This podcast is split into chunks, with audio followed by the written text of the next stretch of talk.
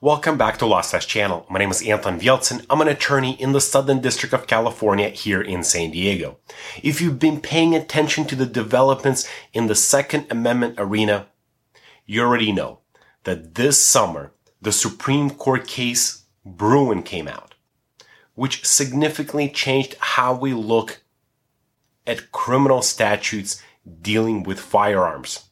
Prior to Bruen, the courts generally weighed the burden on the lawful owner of a firearm against the society's interest in keeping the criminal law on the books. Post-Bruen, we now have a new test, and the test is whether the statute is consistent with the historical traditions of this nation when it deals with the Second Amendment. Since Bruen, we've now had a number of challenges to different criminal statutes. And we're going to see a bunch of these challenges moving forward. On this channel, I will try to track some of these cases down. And remember, these cases are in the lower district court level. So you're going to see some inconsistencies. That's the point of our judicial system. When you have inconsistencies with decisions, those decisions go up to the appellate court and later to the Supreme Court again to be reevaluated. And today we're going to look at the statute eighteen U S C nine twenty-two K, which prohibits possession of a firearm that has a serial number that has been altered or removed, and the individual in this case challenges this statute and says that it's unconstitutional and the indictment against him has to be dropped. Because after all, nine twenty-two K, as we see it today, did not exist, obviously, at the time that the Second Amendment was ratified. And so the individual challenges and says that this statute is inconsistent with historical traditions of this nation. Before we go on and discuss this case, I want to thank you for watching me on YouTube. And if you're listening to the podcast version of this recording on Spotify or Audible, please give this podcast a five-star review rating. And because we're in the holiday season, I ask you to go on my website at law stash dot com and consider purchasing one of my t-shirts.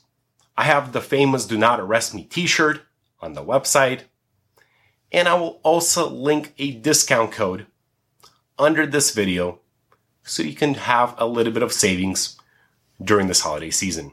Thanks for watching. Hello, this is a prepaid collect call from Law Stash Law Firm at Western Region, San Diego. To accept this call, press five. To refuse this call, hang up now. Thank you for using T-Netics. You may start the conversation now. Today we're discussing United States versus Randy Price, which is a district court case from the Southern District of West Virginia. Now, Mister Price challenges eighteen U S C nine twenty-two K, which prohibits possession of a firearm with altered, obliterated, or removed serial number. Now, prior to Bruen, the courts generally weighed the burden on a lawful possessor of a firearm against the society's interest. But we know post-Bruen, the test has changed. We're now looking at the historical traditions of this nation, dealing with the Second Amendment. And the court says that because the Second Amendment was adopted in seventeen ninety-one, only those regulations that would have been considered constitutional then can be constitutional now. Any modern regulation that does not comport with the historical understanding of the right is to be deemed unconstitutional, regardless of how desirable or important that regulation may be. Now, when we're looking at these traditions, we're looking specifically at years seventeen ninety-one, and it is the government's burden to look through the history and see whether there is a comparable law back in the day would, that would make nine twenty-two K consistent with that law. Of course, we know that eighteen U S C nine twenty-two K did not exist at the time the Second Amendment was adopted. We're going back through history, and it is really the government's burden to prove to the court that this is a constitutional regulation. The court then goes through the history, and we're going to attempt to do this here today on this video. Following the history, it is undisputed that serial numbers were not required or even in common use in seventeen ninety-one. The first legal requirement for serial numbers did not appear until nineteen thirty-four, when Congress passed the National Firearms Act. Serial numbers were not broadly required for all firearms manufactured and imported into the United States until the passage of the Gun Control Act in nineteen sixty-eight. And even then, notably, these prohibitions were only on transporting, shipping, or receiving firearms. That is to say, when the firearms were in the stream of commerce. Even in nineteen sixty-eight, there were no prohibition on mere possession of firearm that had the serial number altered or removed. In fact, it was not until the Crime Control Act of nineteen ninety that Section nine twenty-two was amended to insert to possess or receive any firearm which had the importer's or manufacturer's serial number removed, obliterated, or altered, and has at any time been shipped or transported in the interstate or foreign commerce. Now, the government makes an argument that we're dealing simply with commercial use of a firearm. It is simply the requirement by the manufacturer to put these serial numbers on the firearms. But the court disagrees. The court gives two examples. For example, an individual purchases a firearm legally and then comes home and removes the serial number. That possession will then be illegal under nine twenty-two K, and that individual can in fact be prosecuted. So the court says this is not just a commercial aspect of the law. It actually criminalizes regular possession by regular law-abiding citizens. Because again, anyone can come home and take the serial number off of their firearm. And the court gives a following example. What if that individual passes away and in the will leaves the firearm to his or her daughter? Now, at that point, that daughter will also be federally responsible and potentially looking at criminal charges because she would then possess a firearm that does not have a serial number. And possession itself is, in fact, illegal under nine twenty-two K.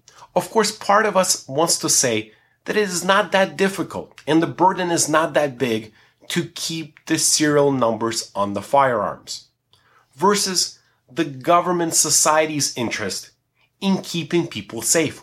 We know for a fact that gun crimes go down when we can keep track of firearms using serial numbers. But that's not what we do anymore under Bruen.